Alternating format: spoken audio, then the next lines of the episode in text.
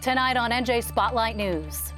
It's election day in New Jersey, and all eyes are on District 3. Can Republican Senator Ed Durr repeat his shocker of a win? It's not impossible for Durr to make up 7,000 votes on election day, and he needs a big vote out of today.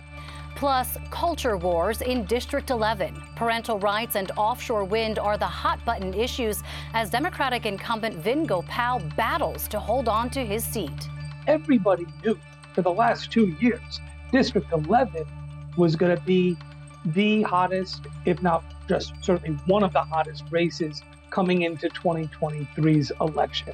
Also, ramping up the youth vote, Monmouth University students look for ways to increase voter engagement across the state's campuses. They don't feel that their voices are heard, right? And it, it kind of creates this vicious cycle where if candidates aren't paying attention to them, they're not going to turn out to vote. And it all comes down to voter turnout. With all 120 legislative seats hanging in the balance, will New Jerseyans show up at the polls to change the balance of power in Trenton? They've defined the narrative and the Democrats have been shown to be on defense. NJ Spotlight News begins right now.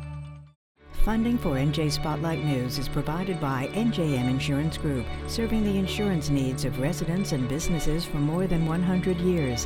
Horizon Blue Cross Blue Shield of New Jersey, an independent licensee of the Blue Cross and Blue Shield Association, and by the PSEG Foundation.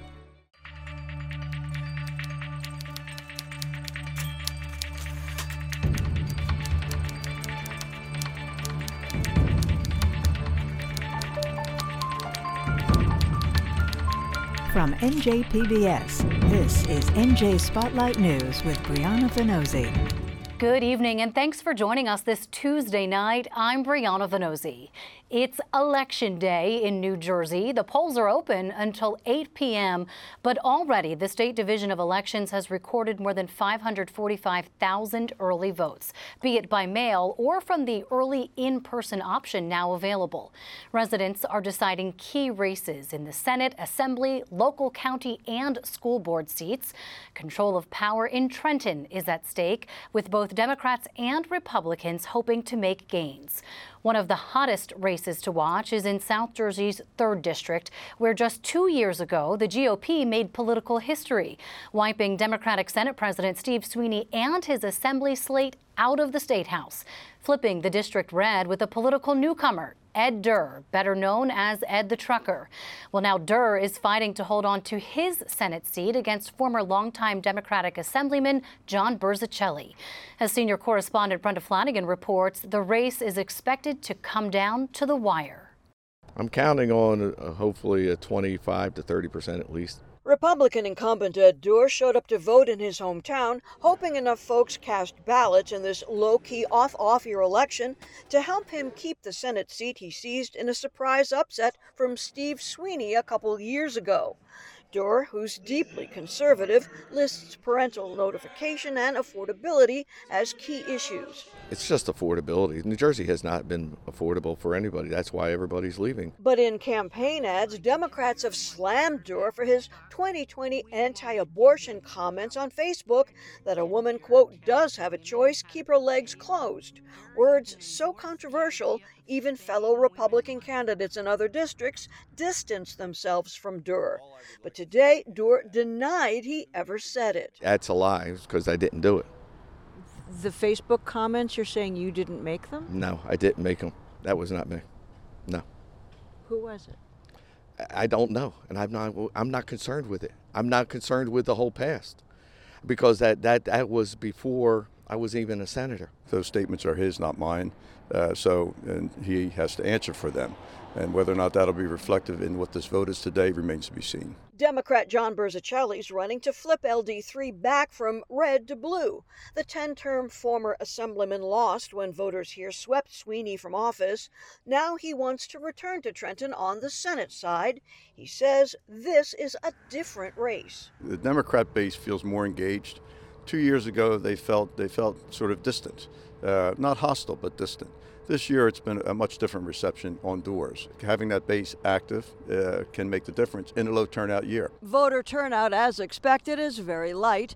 As for votes already cast and in the bank, Burzichelli's got a 7,000 vote advantage. It's not impossible for Durr to make up 7,000 votes on election day. He'd have to get about 61% of all the votes that are coming out today, um, and he needs a big vote out of today. Rider University's Micah Rasmussen says that's a lot in an off off year election. As for Durr's sudden disavowal of the abortion comments, I'm a little skeptical. I'm not saying I don't believe the senator. I'm saying that it's interesting that we're only hearing this um, this defense on election day. What do voters think? This is a conservative district. Despite having 10,000 more registered Democrats, one voter mentioned Durr's abortion statement. I mean, for him to make statements, such insensitive statements like that, it's kind of rough.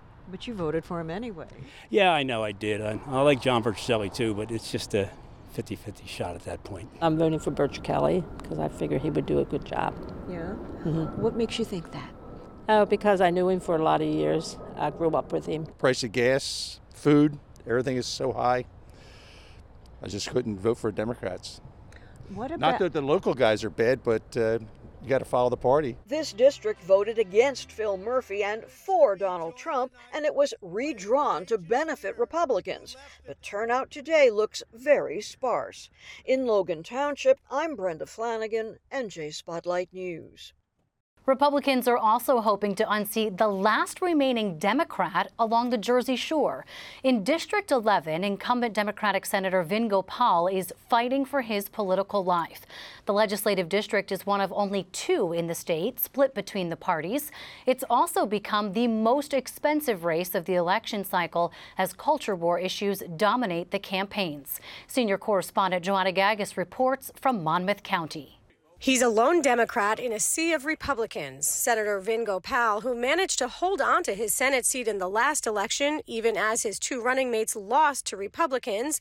The two term senator is fighting for his political life now in the 11th district. Everybody knew for the last two years, District 11 was going to be the hottest, if not just certainly one of the hottest races coming into 2023's election. Gopal's been a moderate voice in the Senate as chair of the Education Committee. He says bipartisanship is the it factor that's helped him gain the support of Republicans here in Monmouth County. I've always believed in bipartisanship working across the aisle. I'm proud to be the state senator with the most bills with Republican sponsors. When my party is right, I stand with them. And when my party is wrong, I work against them. Gopal is challenged by Stephen Dnistrian, a Republican who was once a Democrat and is running on issues like parents' rights in schools, law and order, and making New Jersey more affordable. He hasn't responded to our requests to include him in this story. He's also made it through the campaign without ever saying where he stands on key issues like abortion and his support for Donald Trump. But in District 11, culture wars playing out in school districts are riling up the Republican base. Three Monmouth County districts have policies that require educators to inform parents if a student comes out as transgender. Those districts have been sued by the Murphy administration. It's relevant in particular in District 11 because the lawsuits are going on right in that county. Uh, and so it brings it home for voters. I think a lot of this is, as I've said over and over, a manufactured political crisis. We have 600 school districts, and uh, the the folks like my opponent, Steve Dnistrian, and his running mates are using this to try to instill fear in parents. The reality, as a father of a daughter, uh, th- there is nothing that is going on in our school districts that are being hidden from parents. There is nothing that is being inappropriately taught in our school districts. The other key issue motivating Monmouth voters offshore wind. Residents blaming it for the deaths of countless marine mammals, despite a lack of evidence, and they're concerned about its impact on the tourism economy. Orsted recently dealt a blow to Democrats by pulling out of its state project. And despite once profiting off a company that was vying for a piece of offshore wind, Dnistrian wasted no time pinning that one on Gopal, saying in a post on X this weekend, Vin Gopal is running from his voting record on wind. You can't run from your incessant lies anymore. This was a bad bill that the governor signed, which I voted against. This race in the 11th is the most expensive in New Jersey. A super PAC called Strengthen Our State, funded by the head of the state Republican Party, Bob Hugin, has spent some big bucks on mailers like this one, accusing Gopal of not being liberal enough for Democrats. Politico says both sides have fundraised and spent about 6 million total. As for how the remainder of the day will be spent, after checking in with a local IBEW union in Wall, Gopal says he's hitting the phones to get every person he can reach out to vote. Every vote is going to matter. Thank you, guys. A win tonight would make Gopal the first Democrat to be reelected to a third term here in this district, but with such low voter turnout, this race could come down to just a couple hundred votes. In Wall Township, I'm Joanna Gagis, NJ Spotlight News. This off year election is considered the midterm for Governor Murphy's second and final term in office. Despite that, turnout is expected to be low. Analysts are expecting numbers to mirror legislative races held in 2019, where just 27% of the electorate cast a ballot. Raven Santana is in central Jersey, where another key legislative race has been heating up, and asked voters what's driving them to the polls.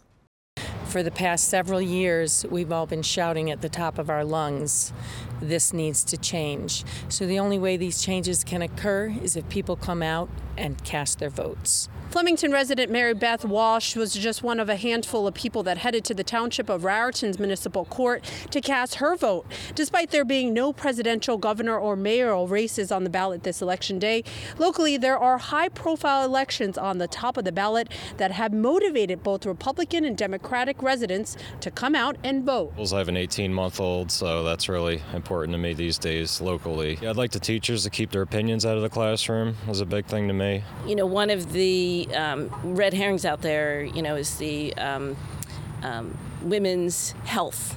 I'll just is a broad spectrum which affects children.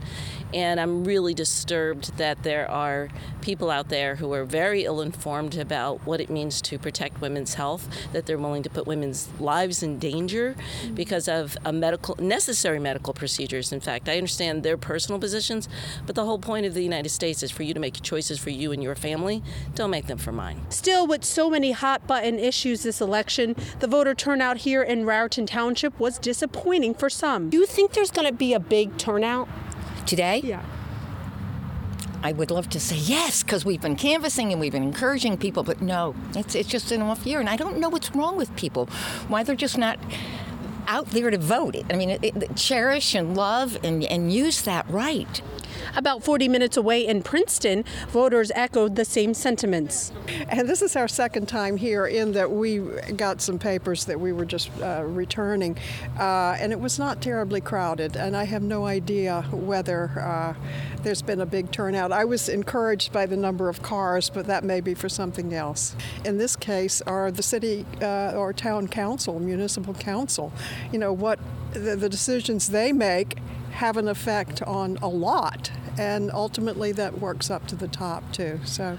Officials in princeton admitted that despite three different ways to vote in person early by mail or in person on election day voter turnout remained low. The voter turnout has been I would not say very high, but average. We have about 15,238 voters as of right now, uh, which is, um, and that would just be voting today.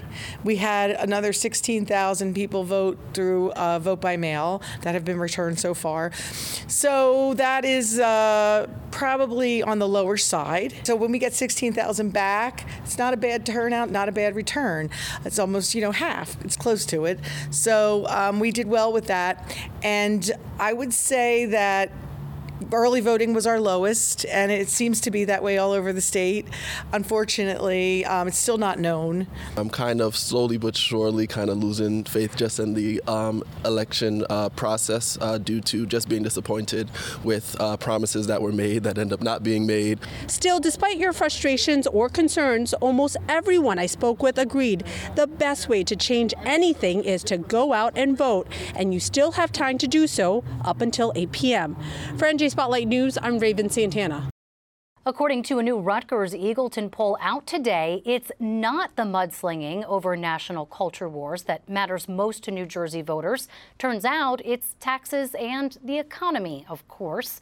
The poll finds a combined 40% of those surveyed named fiscal issues as the biggest factor behind their vote today, from property taxes and inflation to the cost of living and affordability. According to the survey, pocketbook issues could be the deciding factor this year. Or will they? For more on that, I'm joined by our senior political correspondent David Cruz and senior writer Colleen O'Dea. All right, David and Colleen, welcome. A big night ahead of us. So, this Eagleton poll kind of flies in the face of what pundits have been saying all along. Colleen, I mean, 40% when you combine it from those who were surveyed say it's the economy, stupid. Yeah, and we should all be remembering that. And as Ashley Koning from Rutgers pointed out, uh, that almost lost Murphy the election two years ago, right. not not concentrating on that. So um, this time around, the Democrats really have in their mailers and their ads been focused a lot on the tax breaks, anchor, stay, stay NJ, though who knows when that might happen. Um, but I mean, the, the, the, thing that I think that it seems most interesting about that is that these, this is when you ask the person. You, this is not the, do you think X issue is important? This was asking, what issue do you think is important? And, and that's fiscal issues came out on top. Yeah, when they asked uh, those who were polled individually about these certain topics, more said that these so called culture war issues mattered. But David, I mean, to the extent that you've covered it, have Republicans or Democrats seized this moment of the issues that are really going to galvanize voters? I think to the extent that um, issues matter to voters, uh, Republicans have really cleaned the Democrats' clock all summer long, whether it's wind, keep your hands off my uh, gas stoves, uh, trans teens, parental notification, all of those things, they've defined the narrative. And the Democrats have been shown to be on defense. I mean, when you have the Senate president, the Assembly Speaker, um, all saying, uh, hold up, Governor, we don't necessarily agree with you yeah. on you name it. Um, that means you're, you're at least the narrative from your side is a little off. They were forced to take some difficult positions on issues that maybe yeah. they would not have had to. All right, so Colleen, um, all of this is happening under the shadow of a newly drawn uh, map. Why does that matter for this election? So it matters for a number of reasons. For one thing, a lot of people are going to be going into the polling place today and saying, hmm, what district am I in? I didn't used to be in this district, um, and not seeing any familiar name perhaps. Whereas, you know, in the past, if you've always voted for a certain person, you might just click his lever. Well, that may not be there this time, so that may put incumbents at a little bit of a disadvantage. Um, the map that was adopted was a compromise map, and so it was supposed to help Democrats in certain districts and help Republicans in certain districts. What's happened, though, in the last two years since the last election, is that there there has been an increase in Republican, uh, a greater increase in Republican registration. So we've got. Um, 29 districts where the Democrats actually have a smaller percent of uh, registered voters than they did two years ago. Uh, that's certainly not going to help them. Hmm. Uh, Republicans, on the other hand, have a greater percentage of the voter registration than they did two years ago. But Democrats still outnumber Republican voters Absolutely. two to one. So, so David, then does early voting make a big difference here? I think when we look back at this election, we're going to see that this was the beginning of a transition. What it ends up becoming, I'm not sure, but. Uh, Republicans are now starting to um, get the message that vote by mail works if you work it. Um, and early voting is something that they could use to their advantage. They've been uh, handicapping themselves by criticizing these modes of election, but they're here to stay. Uh, and so now they're going to have to start to get better at it. And I think that we'll see now also election campaigning and stuff starting sooner because everybody's voting, you know, a month ahead of election day. Oh, so I think that's going to be interesting to see. It already starts so soon. All yeah. right, David Cruz, Colleen O'Dea, thank you. Uh, stick around. We will see you later tonight. Yep. Thank you.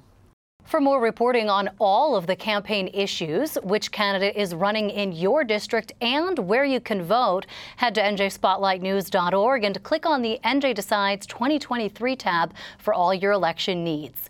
And make sure you join us right here tonight for our live election night coverage, beginning with David Cruz at 8 p.m. Then I'll take over with a team of reporters and analysts starting at 9 p.m. Israel's Prime Minister Benjamin Netanyahu is for the first time offering insight on future plans to control Gaza, warning that Israel is aiming to take over the Gaza Strip when the Israel Hamas conflict ends. If that happens, the plan appears to fall short of a full reoccupation, which is something the U.S. and other countries say would be a step too far. Meanwhile, the United Nations is reporting some 5,000 people fled on foot to southern Gaza during a four hour window on Monday. According to the Hamas run health ministry, more than 10,000 Palestinians have been killed, including over 4,000 children since the fighting began October 7th. That was following the Hamas led attack that killed more than 1,400 Israelis. The World Health Organization documented five attacks on five hospitals in Gaza City just days ago. Israeli Defense Forces say those attacks targeted Hamas leaders. Here at home, the Jewish Federation of Greater Metro West recently held events in Montclair to increase calls for the release of 240 hostages being held in Gaza, while Palestinian New Jersey leaders are encouraging Palestinians to go out and vote today to remind officials of their presence in the state state. In our Spotlight on Business report, the fallout continues from the collapse of Ørsted's offshore wind plants in New Jersey. The Danish developer is now reportedly trying to get out of a $300 million guarantee it agreed to pay the state if it failed to build a wind farm off the coast. According to the Associated Press, Ørsted, an underwriter of NJ Spotlight News, sent a letter to the Board of Public Utilities withdrawing from the agreement, saying the BPU never officially approved the deal and the company is now no longer pursuing the tax incentives related to the project. The Murphy administration in July approved a tax break that would have allowed Orsted to keep federal tax credits that would otherwise be returned to ratepayers if the project was built. The BPU, though, it disagrees. The state agency claims an escrow agreement was made with Orsted in late September and a guarantee agreement was formalized in October. Orsted announced last week the company is pulling out of its two offshore wind projects here due to rising costs. The decision has cast a shadow over the emerging industry and could be a factor in today's election. On Wall Street, investors are building on this November rally. Here's today's closing trading numbers. Support for the Business Report provided by the New Jersey Tourism Industry Association. NJTIA will host their New Jersey Conference on Tourism November 30th through December 1st at Resorts Hotel and Casino in Atlantic City. NJTIA.org for event information. And finally, tonight, if this is a low turnout election as expected, youth voter involvement could have a significant impact. Organizers have been ramping up efforts at college campuses across the state to register more first time voters and spark their interest in local elections. Ted Goldberg visited a political science class at Monmouth University, where one of the state's most expensive and competitive legislative races is playing out, to find out what's sending young voters to the polls. As New Jerseyans head to the polls today, don't expect young people to make up much of the votes. They don't feel that their voices are heard, right? And it, it kind of creates this vicious cycle where if candidates aren't paying attention to them, they're not going to turn out to vote. Elected officials will continuously not pay attention to the issues that are important to them. Steve Chapman is a political science professor at Monmouth, and he thinks young voters will turn out in low numbers statewide. He teaches a course about the history and function of America's party system. And while he isn't demanding that his students vote, he hopes his class will make them more likely to pull the lever. My main goal is to make these students better educated, right? And, and hopefully from that, they will find the importance of voting. I really, like a lot of people, don't really know how the government operates. So I thought this would be a good, uh, you know, stepping stone towards understanding, you know, the intricacies of legislation. I actually didn't have much information on local elections or anything like that. Obviously, presidential elections were mainly focused on. We touched base on that in AP government courses, but nothing locally. Uh, so I really wanted to take this class to understand the bits and pieces that aren't really looked at as much.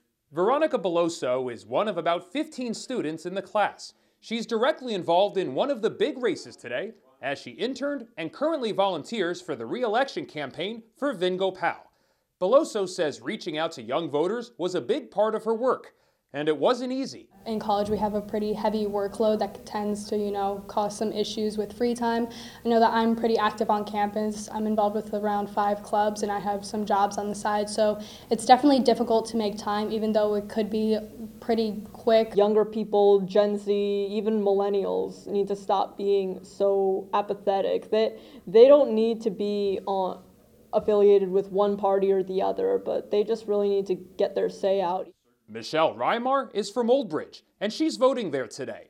She's seen how contentious school board meetings have become, and education is one of the issues inspiring her to vote. I want to vote in people that actually care for their education, uh, care for who they are, care for their identities, and just promote being educated and not being nutty. Chapman says students tend to focus on national issues rather than local concerns. But there are plenty of things students consider during campaign season. I'm just sick of seeing the constant construction, the, the deforestation of trees, the building of luxury apartments everywhere, and the subsequent traffic that goes with it. I look for a candidate who, of course, you know, has those similar ideas as I do, um, whatever those may be. Uh, doesn't have to be left, doesn't have to be right. 2019 was the last year New Jersey voters could choose assembly members, but not a governor and the turnout that year was 27%. We'll see if New Jersey's voters do better after the dust settles this week. At Monmouth University, I'm Ted Goldberg, NJ Spotlight News. And that does it for us. But don't forget to download the NJ Spotlight News podcast so you can listen anytime. And make sure you tune in to our live election night coverage starting at 8 p.m.